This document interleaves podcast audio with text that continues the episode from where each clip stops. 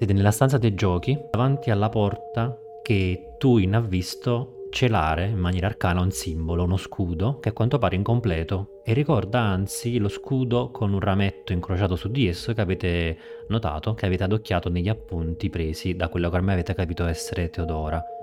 Tuin lo indica, si ricorda del, del rametto della pianta che somigliava a quella. Butta il suo libro a terra sul quale aveva ricopiato quel simbolo che aveva visto e si ricorda distintamente della piantina che era l'unica non avvizzita nella, nella serra. E a voce alta parla di questo e vuole scendere subito giù a prenderla. È un po' spaventato, è un po' emozionato, vuole correre verso quella pianta. Muto segue il ragionamento ad alta voce di Tuin, eh, lancia lo sguardo sulla porta, lui non vede niente ma conosce la magia, subodora quello che potrebbe aver visto Tuin e annuisce, però prima indica la porta che si trova in fondo alla stanza, come indicare che prima di ritornare indietro forse bisognerebbe finire l'esplorazione di questo luogo. Lei è emozionatissima, vedi che dice è per questo che la curava ancora quella pianta. Uh, per questo cosa? Non capisco, si intromette Durig. Cosa stai dicendo, Tuin? Di cosa stai parlando? Si volta verso la porta e la indica, come se le sembra strano che voi non vediate qualcosa. Twin dice che c'è lo stesso simbolo che c'è su questo libro e ve lo fa vedere. E per la prima volta vedete questo strano libro da vicino che sia le pagine che la fattura della, della copertina sembra strano, ma non vi ci soffermerete più di tanto. Non vedo nulla su questa porta. La guardo un attimo storto, diciamo, però ho, ho intuito delle sue capacità soprannaturali perché ce ne ha dato già mostra uh, in precedenza. Quindi non mi viene da pensare che stia mentendo, stia inventando, diciamo, qualcosa di campato in aria. Però forse, forse è meglio andare a quell'altra porta. Eh, giù, ti ricordi, insomma, siamo stati colpiti da quegli attrezzi animati da chissà quale maledizione. Abbassa il capo come se avesse parlato qualcuno che percepisce come molto più saggio di lei, però ti indica con forza il fatto che quella piantina che tu vedi nel disegno potrebbe essere la stessa di quella che si trovava nella serra. Allora, volete scendere prima giù o prima volete esplorare eh, quest'ultima stanza, quindi aprire la porta che dà nella direzione sud? Il muto allunga una carezza sulla testolina di Twin, come a rassicurarla, come a farle capire che seguiremo le sue indicazioni in qualche modo, o almeno lui lo farà. Però prima l'elfo scuro si avvicina alla porta che rimane per non rischiare di avere delle sorprese quando si ritroveranno a dover affrontare qualcosa di diverso. Quindi va e cerca di aprire la porta che resta. La porta si apre senza problemi, cigolando, e quella che ti trovi davanti sembra essere una splendida stanza da lettura, perché c'è una grande biblioteca, però crollata in più punti, con libri ormai ridotti in polvere, e intorno a un piccolo caminetto dei mobili un tempo splendidi. Proprio sopra invece il caminetto è appeso un grande ritratto di una famiglia, in una posa forse un po' rigida, ma sembra una bella famiglia. C'è il ritratto di un bambino con i capelli ricci e biondi e gli occhi azzurri. C'è il ritratto di una ragazza invece, con capelli lisci, di poco più grandi del bambino. Lei avrà sui 12-13 anni. Poi c'è un uomo, dall'aria molto, molto curata, con dei lunghi baffi sottili e leggermente arcuati all'estremità, dei capelli lisci neri e infine c'è una donna che con vostra sorpresa riconoscete. Una donna con uno sguardo un po' triste e una posa molto rigida, con splendidi capelli neri che le cadono sulla spalla destra e del rossetto che vi colpisce sulla sua pelle pallida. Ehi Dorig, se la donna avesse la barba, somiglierebbe a te. Che dici, non la vedi? Ce ne vorrebbero tre per fare una bella nana di quelle delle isole del sangue. Che ne vuoi sapere tu? In modo molto incauto, tu irrompe sia il silenzio della stanza che, che il buio che l'avvolge. Si avvicina di fretta verso il quadro e vedete che lei, quella che vi era sembrata una piccola torcia, in realtà lei alza la mano Forse stringe qualcosa di molto piccolo, ma le fiamme sembrano avvolgere le sue stesse mani, come se fosse una torcia che dirama dalle sue stesse mani e avvicina la luce al quadro per osservarlo meglio. Ed è molto attenta alla donna e ai bimbi. La donna sembra quella che, in- che ha visto prima, giusto? Assolutamente sì, sembra la donna che in forma traslucida e eterea in qualche modo annaffiava le piante nella, nel giardino d'inverno. Il muto lancia un po' uno sguardo di biasimo nei confronti di Durig e In, che fanno questi commenti veramente beceri davanti a questi poveri spettri, fantasmi che hanno subito una sorte orribile. Anche se effettivamente soffermandosi sullo, sull'uomo con questi baffi così lunghi, arricciati, che lui ha visto qualche volta in alcune città del sud, ma che lo hanno fatto sempre sorridere, forse capisce perché Duri Gain uh, non sono rimasti molto convinti. Quando Twin uh, allunga, diciamo, la sua mano infuocata davanti al ritratto, il muto le mette una mano sulla spalla, le fa cenno di no con il capo. Non pensa che purtroppo riusciranno a fare molto per loro in questo momento. Twin ritorna di nuovo elettrica e concitata, indica il quadro, dice era lei che si prendeva cura di quella pianta, vuole salvare i suoi figli. Twin, il fatto di essere una bambina ti dà una prospettiva molto particolare sulle cose. Vedi particolari dettagli che gli altri non notano, anche semplicemente per il fatto che le guardi da un altro punto di vista, no? Anche soltanto per la tua altezza. Dal basso verso l'alto, allungando poi questa mano illuminata, noti che sotto il quadro proprio nei 5-6 cm di spessore del quadro c'è proprio una serratura. Mentre Twin osserva il quadro illuminato dalla, dalla sua torcia, tra virgolette, vedete che lei si perde un po' nei dettagli del quadro e nei volti. E ad un tratto però scorge una piccola serratura, al che chiama immediatamente il muto. Ti chiede che cos'è. Il muto si gira, sorpreso, le sopracciglia corrugate, quando vede questa piccola serratura che a lui era sfuggita, inclina le labbra verso il basso, annuendo ripetutamente, con un'espressione di grande soddisfazione nei confronti di Tuin. Dà seguito alla indicazione di Tuin, cacciando la chiave d'argento dalla sua manica e provando a vedere eh, se c'entra quella chiave d'argento che era stata trovata nei pressi dello scrittoio di quelli che sembravano essere i precedenti padroni di casa.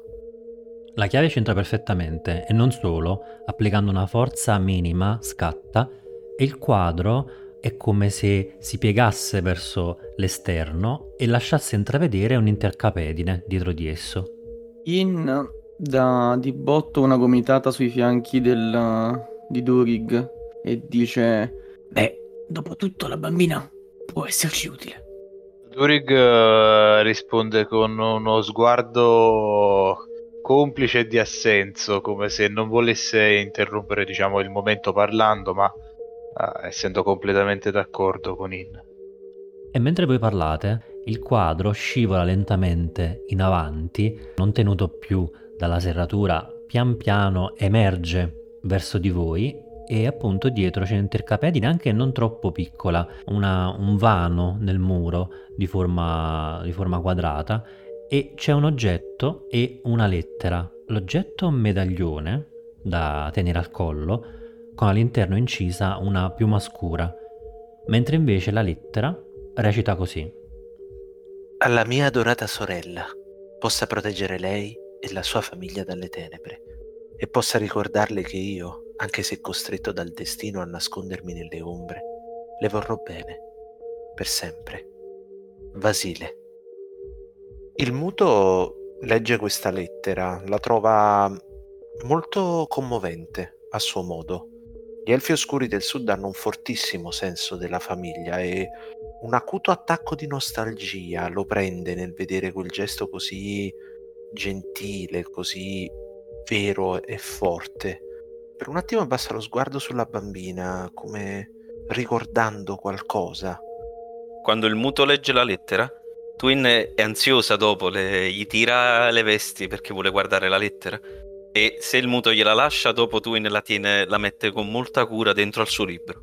Sì, sì, te la lascia tranquillamente. Fa un cenno piuttosto, cercando di tornare serio, anche se Twin avrà visto sicuramente il turbamento sul suo volto, in direzione del medaglione e poi indica gli occhi a Twin. Cosa vede che lui non riesce a vedere su questo medaglione. L'oggetto non irradia un'aura magica, è semplicemente un medaglione molto ben fatto, effettivamente potrebbe anche valere parecchio, e sopra rega incisa questa piuma. Infatti tu in sorpresa ti risponde, è un medaglione, non lo vedi? Prende il medaglione e glielo poggia intorno al collo. In se può si metterebbe in mezzo, cercando di afferrare il medaglione.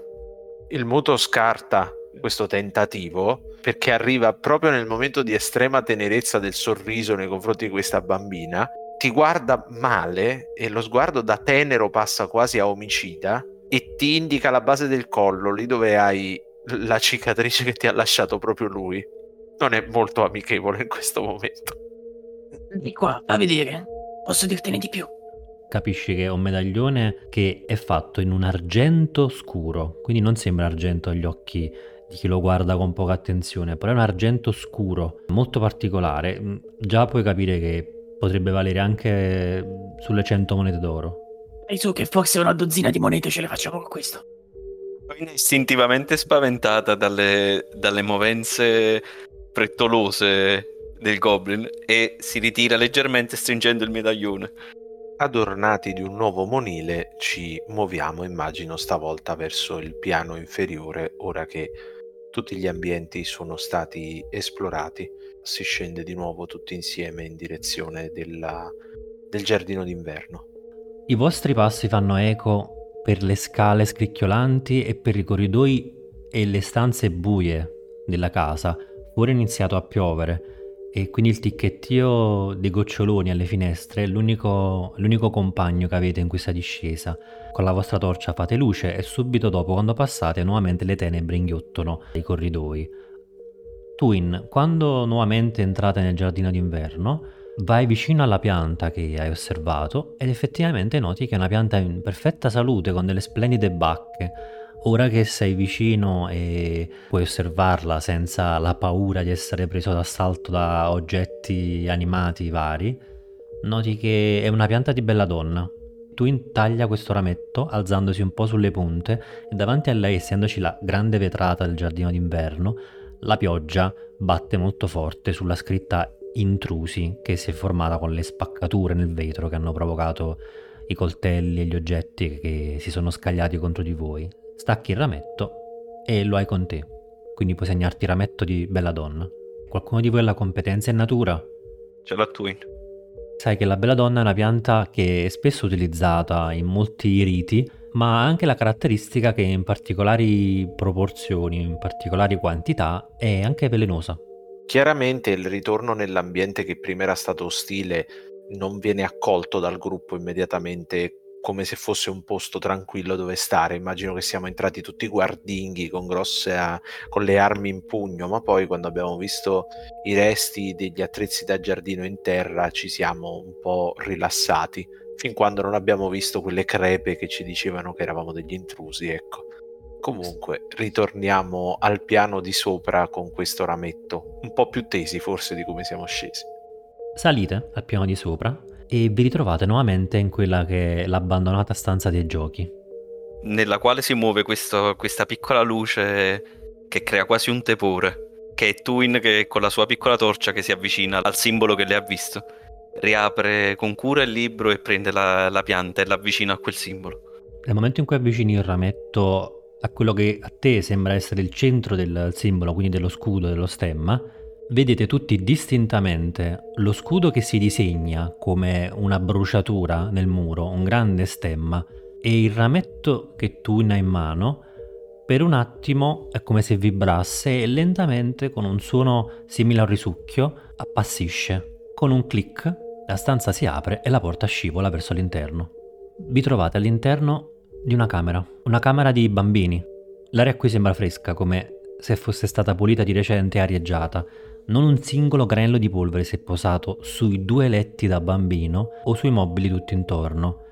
Davanti a voi, proprio davanti alla porta, c'è un libro come di favole aperto a una pagina che reca l'illustrazione di un drago. Nei due letti sembrano esserci due corpi coperti da un lenzuolo e vicino ai letti c'è uno sgabello con sopra dei bicchieri d'acqua.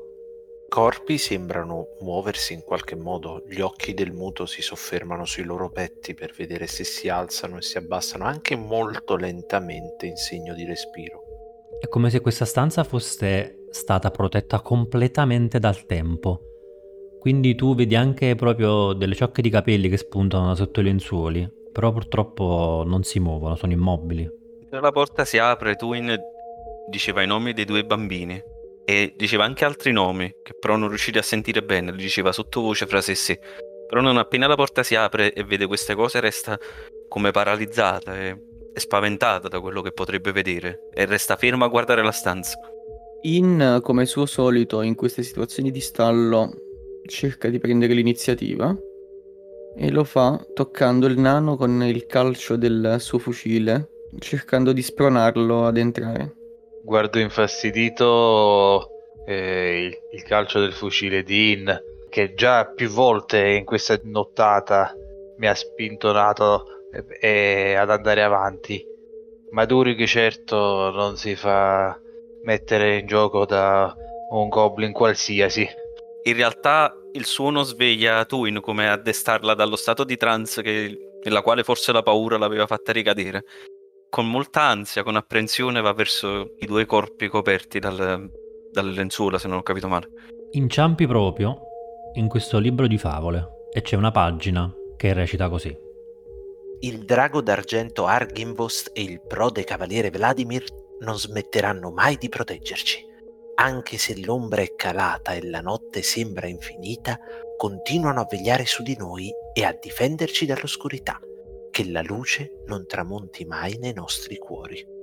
Inciampando questa pagina che si apre, Twin con una rapidità estrema la legge fra sé e sé e la sua piccola voce risuona nella sua mente mentre recitandola ancora si avvicina ai due corpi. Quando ti avvicini ai due corpi, senti qualcosa. La voce di un bambino emerge da un giocattolo di pezza a forma di drago che si trova su uno dei due letti. Non sono come gli altri. Dobbiamo nasconderci anche da loro, Regan. Beh, ormai non ha più importanza, Somaro, gli fa eco una voce di ragazzina che pare provenire dal giocattolo metallico a forma di cavaliere. Sono entrati, quindi forse non sono ancora come quelle cose affamate lì fuori. O spostati Twin che li faccio saltare in aria. Dopo un momento di, di stupore, di essere saltato letteralmente anche di qualche centimetro, staccando i piedi da terra per uh, la scena alla- a cui ho assistito appena appena, uh, Durig innanzitutto mette il braccio davanti a- al petto di Twin e la tira indietro, sorpreso e anche un po' sconvolto di, di queste voci. Dopo aver osservato un po' a destra, un po' a sinistra, un po' a destra, un po' a sinistra, il- i due pupazzi guarda anche gli altri e sicuramente a questo punto incrocerebbe anche lo sguardo del muto. Ce ne sono anche altri di giocattoli. No, questi sono gli unici due, sono uno sul letto di sinistra e uno su quello di destra. E sono il giocattolo a forma di drago, di pezza, e invece il giocattolo a forma di cavaliere, come se fosse un soldatino di metallo. I giocattoli parlano solo o si muovono anche? No, parlano solo. Twin reagisce con lo stupore e la preoccupazione dei suoi compagni con molta più calma stavolta. Chiama i nomi dei bimbi e entra tranquillamente nella stanza dicendo che vogliono giocare. Twin si siede, apre il suo libro e comincia a disegnare. E un'altra voce strana, un'altra voce di bimbo li chiama. Ho usato il trucchetto illusione minore.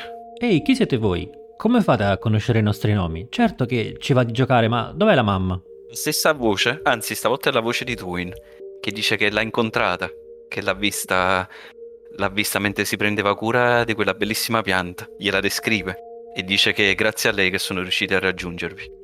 Sì, è- proprio lei, è mamma che si prende cura del giardino. Ma dove vogliamo andarcene? Non stiamo bene qui.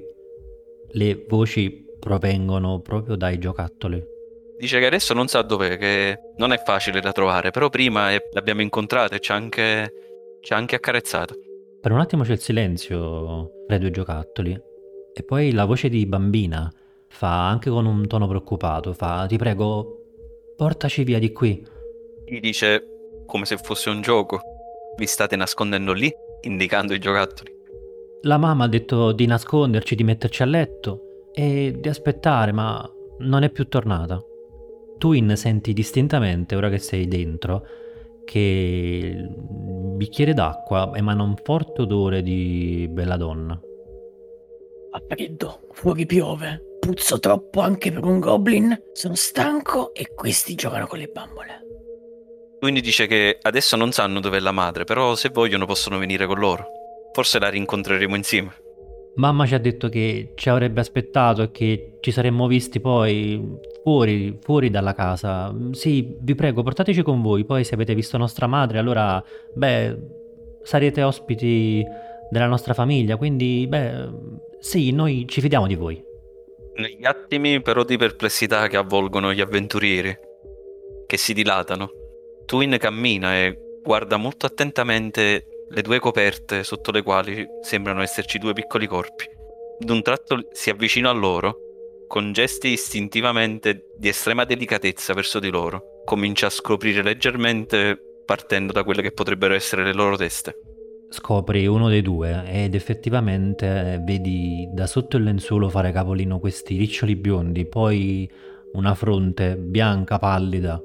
Durig è rimasto molto colpito, eh, per così dire, da tutto quello che sta accadendo e non sa come interagire con uh, questa situazione né con uh, i pupazzi né in realtà con i propri compagni, il Muto e Twin che sembrano più a loro agio, soprattutto Twin in questo contesto. Eh, però quando vede che Twin uh, inizia a scoprire le lenzuola, è come se questo ulteriore gesto ancora più forte uh, lo smuovesse un momento e uh, istintivamente gli viene di andare uh, di avvicinarsi a Twin e tirarle indietro la mano non con violenza eh, ma, e dicendo no ragazzina cosa fai? Lascia stare meglio, meglio non toccare. Twin parlando a voce alta forse con i con i giocattoli o, o con la stanza stessa. Si rivolge alla, alla bimba, riprende il vestitino che aveva portato prima, quello là che aveva trovato, se non sbaglio, in un armadio, e dice che aveva pensato che le piaceva molto e aveva quasi pensato di tenerlo, però non è giusto, forse potrai, potrai rindossarlo tu. E con un'estrema delicatezza lo appoggia vicino al suo corpo, sul suo fianco. Dopodiché va con i piccoli passi si dirige verso il corpo del bimbo e gli solleva leggermente la testa. La sua espressione è tranquilla e anche ferma, però i suoi occhi lacrimano.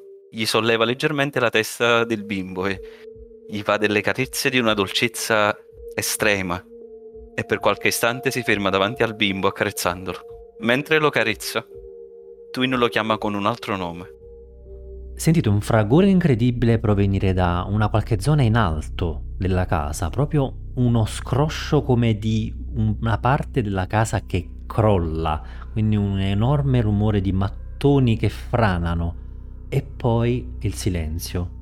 Non è sopra le nostre teste, giusto? È molto facile per te capire in che direzione è il rumore e ti fai due conti molto rapidi, potrebbe essere la cima della torre.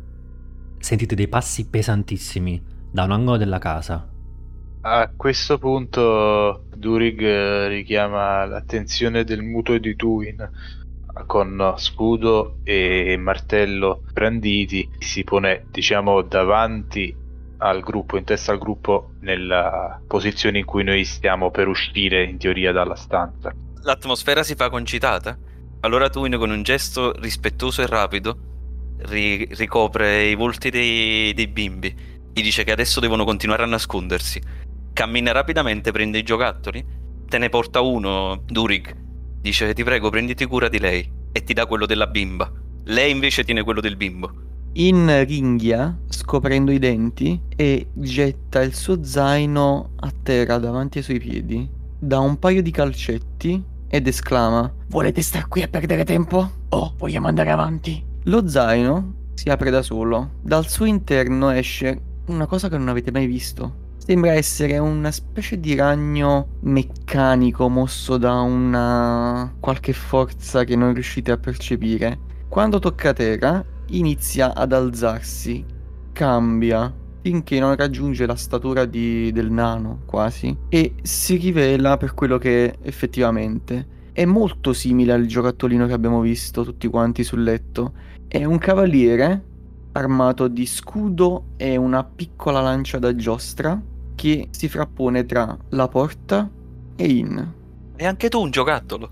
Sì, sì, certo. Sorpreso e fiero di, di quello che In eh, è stato in grado di realizzare, uh, Durig uh, accetta innanzitutto il giocattolo che gli aveva dato Twin, però lo posa molto rapidamente nello zaino. E poi sentendo che è prossimo uno scontro o comunque qualcosa di molto possibile, dato uno sguardo un po' a tutti gli altri compagni, notato che il muto quello che ha ancora delle ferite aperte evidenti, forse un ematoma che non si è completamente ri- riassorbito ancora dopo la caduta dalle scale, gli si avvicina, lo stringe ad un braccio con forza e gli trasferisce del vigore che lo, quello, uh, gli rimargina queste ferite. E mentre fai questo, sentite ora ancora più prepotentemente che dei passi stanno arrivando, qualcuno sta salendo dal piano di sotto e sta salendo verso questo piano. Passi pesantissimi e ogni volta che uno di questi passi risuona, rimbomba, è come se qualcosa del legno, della pietra, non capite bene, franasse e sentite dei colpi di arma che si abbattono per tutta la casa, rompendo tavoli, infrangendo specchi, rovesciando vasi. In concentrato e visibilmente preoccupato, urla Dorig, lo spazio è troppo stretto qui. Usciamo. Ok, io affretto il passo verso la stanza quella più grande dalla quale siamo entrati in questa minore e poi verso il disimpegno, quello che dà poi sulle scale. Senti che dalla scala Qualcuno sta salendo adirato, ansimante, sfondando cose a destra e a manca, con dei passi pesantissimi e un clangore di armatura che risuona come se ti trovassi in una caverna, quindi con un eco incredibile. Qualunque cosa stia arrivando, arriverà fra poco. E a un tratto intravedi un bagliore, una luminescenza, da una delle porte di questo terzo piano. La porta si apre e vedi la figura di una donna una figura di una donna però traslucida, eterea, in un'armatura splendida che hai già visto, ti allunga il braccio e ti fa segno di andare da lei. Guardo un attimo verso le scale, guardo alle mie spalle se i miei compagni sono, uh, sono dietro di me e poi subito vado verso questa figura noi lo seguiamo. Il muto, dopo essere stato rinvigorito da Durig, si sente decisamente meglio. Anche la gamba non gli fa più male. E fa in modo di mettersi tra Tuin e qualsiasi potenziale danno. Le fa segno di restare dietro di lei. Vedendo la figura eh, trascinare Durig, eh, farebbe perseguirla, tenendo però sempre un occhio indietro affinché Tuin stia dietro di lui sempre e avrebbe l'accortezza di farla entrare nella stanza prima di entrare a sua volta. Twin non appena vede la figura esclama un eccola, pieno di gioia, e la segue. In non, non li segue, rimane davanti la porta che hanno appena superato, con il suo buon cavaliere davanti, e esclama solamente Ehi voi, dove andate? Però tentenna, non prende una decisione, rimane lì. Voi entrate nella porta che si chiude dietro di voi e lasciando In fuori. Vi trovate in quella che è una delle stanze degli ospiti, completamente in subbuglio, a soqquadro. E davanti a voi effettivamente c'è questa figura femminile con uh, l'armatura che avete già visto e che ormai avete imparato a capire essere Mara Silvra, solo che è realmente davanti a voi, sembra vera si muove, anche i suoi capelli si muovono quando la sua testa oscilla, però è completamente traslucida, trasparente e un raggio di luna che entra da una finestra penetra il suo corpo e tocca il pavimento dietro di lei. Vi guarda quasi con un, con un sorriso.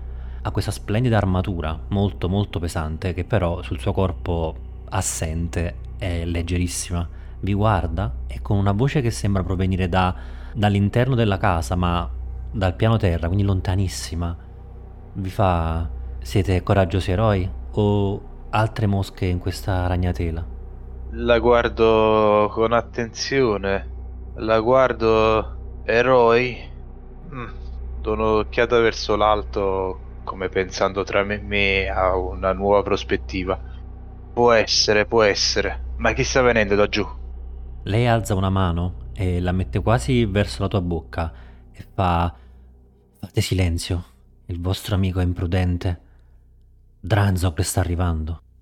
Tu in effetti in vedi un'ombra che sta arrivando dal fondo delle scale e proietta l'immagine scura di un uomo in armatura, gigante, però ancora non lo vedi bene perché sta proprio ora per svoltare l'angolo e quindi salire la rampa che lo separa da te. Sai dove si trova la mamma di Regan e Bastion?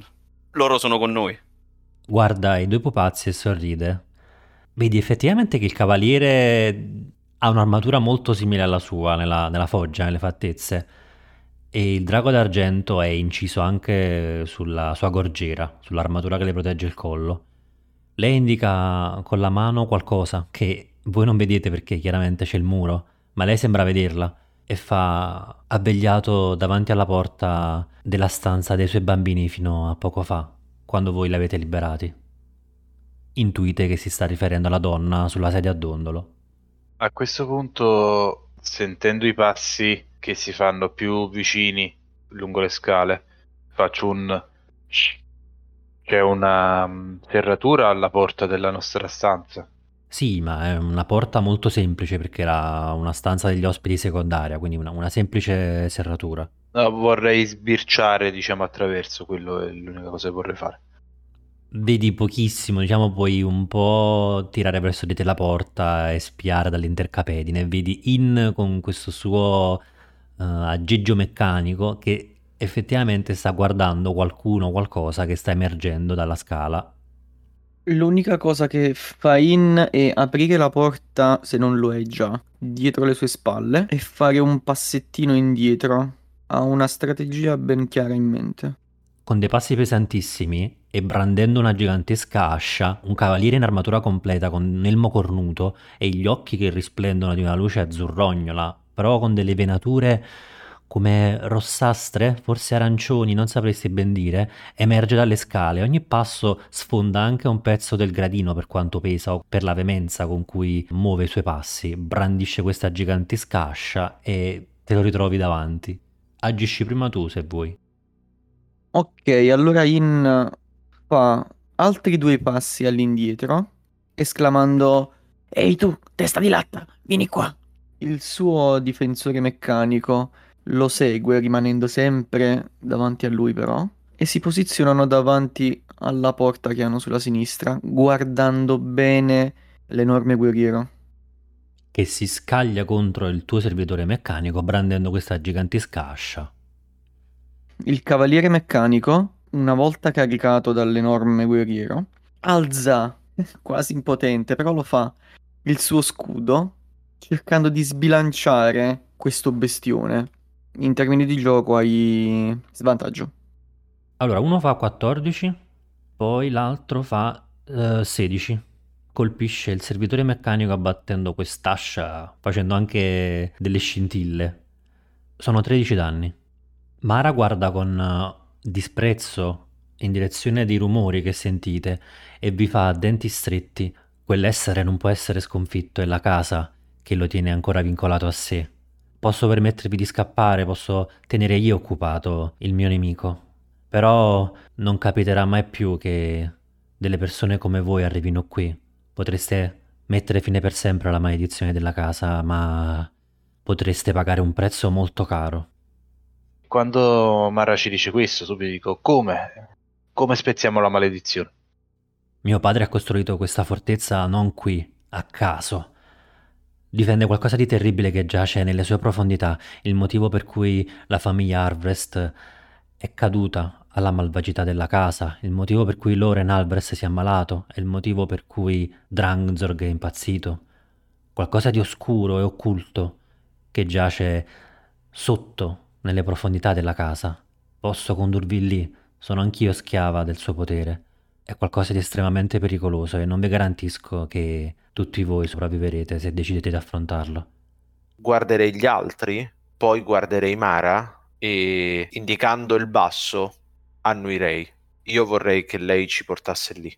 Il muto è da tanto tempo che non ha un senso la sua vita. Vivacchia, sopravvive più che vivere ed avere la possibilità di fare qualcosa di buono, qualcosa con un significato anche per altri e non solo per sé, per dare anche un po' di pace a questa famiglia che in tanti aspetti gli ha ricordato la sua, è qualcosa che sente, lui vuole provare, lui vuole provare a rompere questa maledizione e dare pace agli altri. Durig e Twin vedono una forte determinazione sul suo volto, come mai prima d'ora in questa avventura. Le risponde che se non lo fanno Regan e Bastion non potranno più essere in pace. Allora lei ti guarda, guarda il segno che stai facendo verso il basso e vi guarda, vede che siete determinati. Mio padre murò quello che ora è il piano terra della torre e ruota gli occhi mostrando il bianco. Ora potrete passare, forse per l'ultima volta. Terrò io impegnato il mio rivale. Voi andate. E ti guarda, Twin. Sta per uh, uscire, sta per andare verso, verso Inn. Mara esce dalla porta e voi l'aprite dietro di lei. Nel momento in cui Dranzorg vede questo spirito, Mara alza una spada spettrale. In vedi che il cavaliere con questa possente armatura e vedi anche sotto il suo elmo delle ossa con ancora dei brandelli di carne attaccata, le braci che aveva negli occhi divampano smettono di assaltare il tuo servitore e si scaglia contro quella che vedi essere Mara, Mara Silvra. La lama fantasma di Mara si incontra con l'ascia e i due iniziano a duellare. In lo guarda, sollevato, prende il suo servente meccanico e puntandogli il dito contro dice Ma non finisce qui. Immagino quindi scendete il muto sarebbe in testa, sfruttando la sua maggiore velocità e facendo un cenno a Durig di tenere d'occhio Twin. Scendete e sentite il clangore e i rumori del duello che piano piano si attenuano, però accanto a voi, attorno a voi, vedete le mura che quasi tremano e con la coda dell'occhio, mentre scendete al piano terra, vedete dei mattoni che si sbrecciano, poi cadono verso l'interno, quasi vi sembra di vedere delle mani scheletriche, dei volti mangiati dal tempo con qualche brandello di carne ancora attaccato. Vi sembra che dietro ogni mattone di questa casa ci sia un volto e ci sia un corpo, un cadavere accatastato, uno sopra l'altro, chissà in quanti secoli. E quando giungete al piano terra e attraversate l'arco di quella stanza che poi dava accesso alla torre e Durig aveva osservato con un grande acume che c'era uno strato di pietra molto diverso dagli altri, messo dopo e di qualità peggiore, vedete che non c'è più quella zona di pietra come se fosse colata giù e quindi c'è un grande varco nel pavimento e intravedi la scala della torre che continua a scendere, quella porzione di scala che era nascosta all'inizio, e scende per una decina di gradini, non di più. E vedi che al centro della torre, in quella che è realmente il suo piano terra, che era celato alla vista prima, c'è una spaccatura, un foro, che dà in un buco nero. Il muto farebbe per scendere le scale, seguito immagino dagli altri, arrivati nei pressi di questo foro. Questo foro è un... Des- descrivicelo, che dimensioni ha, come... come si presenta ai nostri occhi. È come una spaccatura all'interno del pavimento ed è larga tanto che anche due persone potrebbero entrarci uno a fianco all'altro. È profonda perché giù è buio. Quindi arriva nei pressi di questa spaccatura si china e osserva all'interno, forte della propria capacità elfica di vedere in un buio più scuro rispetto a quello degli altri. In basso intravedi il pavimento umido e a tratti fangoso di quella che sembra una caverna o comunque una zona naturale. Che altezza mi sembra, idealmente? Un 5-6 metri. Allora a questo punto io guardo gli altri e gli indico l'alto indico verso l'alto e poi la mano che rapidamente scende verso giù. Imita di fatto quello che è successo a lui, per cui porta la mano alla vita e inizia a srotolare una corda, una di quelle che aveva attorno ad essa, e cerca di vedere intorno a sé un appiglio su dove poterla legare. Dimmi tu, si guarda attorno e vede che in, in, una parte c'è un piccolo cumulo di rocce che prima forse erano parte del, del, soffitto di questo luogo o del pavimento, dipende dai punti di vista, che sono abbastanza accumulati l'uno sull'altro per rappresentare un qualcosa di stabile per il loro peso. Per cui rapidamente sbroglia la corda dalla propria vita, la lega intorno a queste rocce, fa un nodo piuttosto saldo, indica la corda agli altri e poi per primo inizia a calarsi all'interno di questo buco, aspettandosi chiaramente che gli altri facciano lo stesso. Nel momento in cui lui giunge a terra, tirerebbe la corda facendo così un segnale di libera tutti, se lo può fare chiaramente. Io attenderei appunto che il muto si cali e in realtà anche che gli altri si calino, attenderei per ultimo. In si cala anche prima della bambina. Allora è Twin che lo segue subito dopo. Scendendo per la corda, mentre sopra ancora riecheggiano i suoni della battaglia, del duello, dello scontro tra Mara e Dranzorg, uno scontro che è avvenuto chissà quanto tempo fa, ma come tutto quello che è in questa casa è destinato a ripetersi come un eco. Atterrato in quella che effettivamente sembra essere una caverna, una grotta, ed emana un tanfo disgustoso, cioè una sorta di pozza di fango, che però non è profondissima, almeno per ora, vi arriva tipo alle caviglie, però vedete che più avanti è come se la pozza diventasse un po' più alta, perché con disgusto vedete che ci sono dei resti umani, però ormai scheletrici, eh, all'interno della pozza e che sono sprofondati completamente, ma soprattutto la luce che voi portate per illuminare l'ambiente illumina un oggetto che mai avreste immaginato di trovare, cioè una sorta di grossa roccia in parte trasparente, color ambra, quando voi proprio mettete i vostri piedi sulla, sul pavimento, vedete che dentro qualcosa si agita e l'ambra si illumina di una luce al tempo stesso chiara e nera.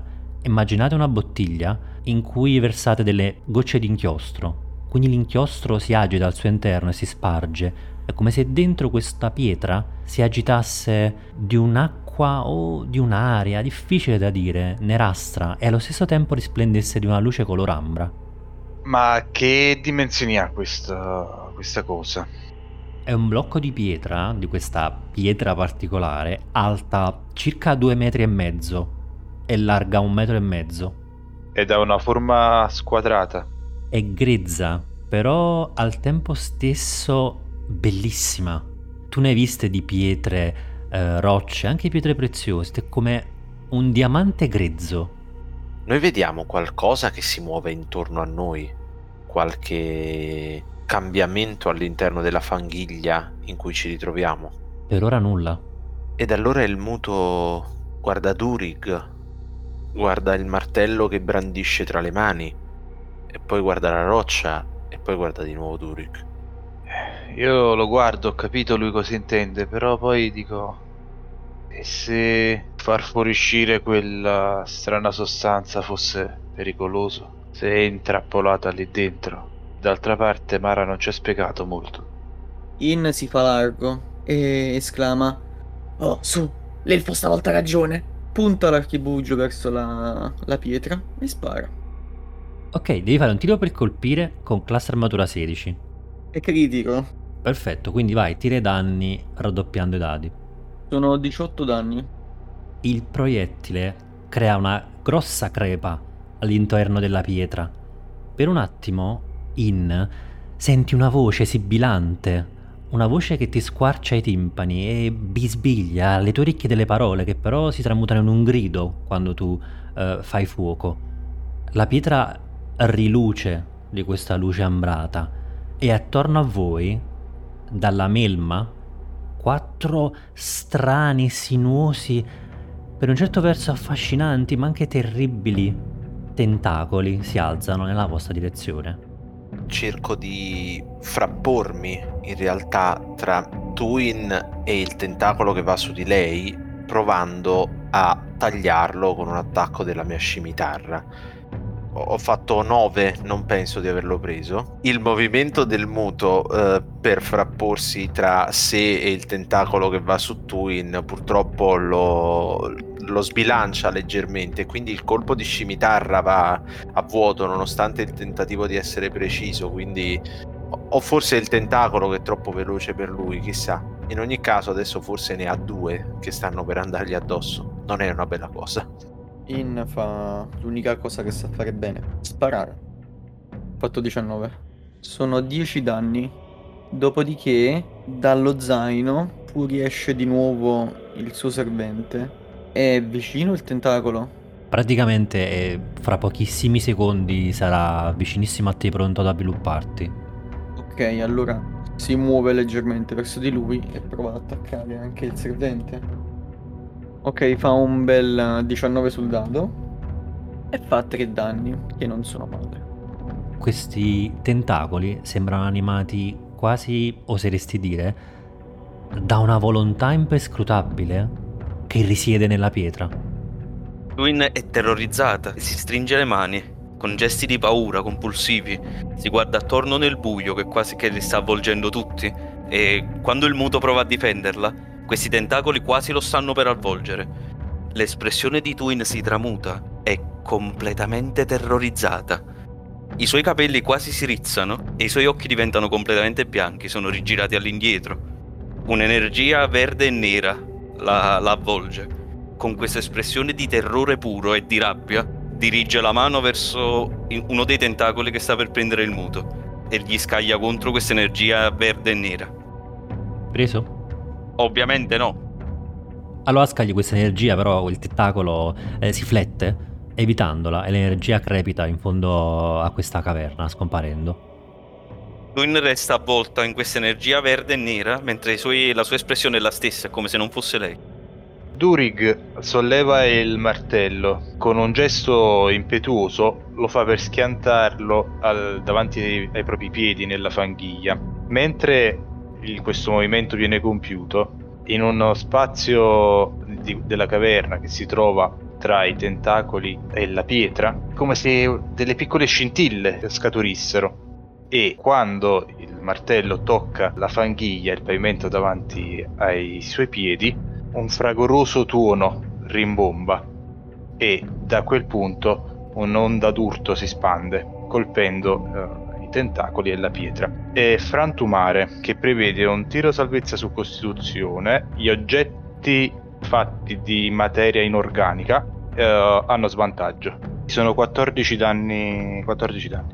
Il rimbombo di questo tuono si spande per la caverna assordando tutti voi la pietra si crepa e una parte come se si sbrecciasse, mentre invece uno dei tentacoli proprio si dissolve quando questo tuono riverbera nella caverna, mentre gli altri tre vengono spezzati e si agitano per terra, contorcendosi. Twin vedi una luce eh, argentata che emerge dal medaglione e i tentacoli è come se stringendosi, rotolandosi, eh, facessero di tutto pur di allontanarsi da questa luce. Muto senti che questo tentacolo si avvinghia alle tue caviglie, emergendo dal fango e stringendo all'altezza della tua gamba. Quasi il fango di cui è composto il tentacolo sembra entrarti nella pelle e nello stivale. Sono 10 danni e 3 danni alla forza. Il muto riesce a scansare in realtà uno dei tentacoli che gli stava venendo addosso, però purtroppo vede con la coda dell'occhio che un altro stava per andare dritto su Twin, almeno apparentemente, quindi si frappone e resta preso, sente questo calore osceno risalirgli lungo le vene, indebolirlo.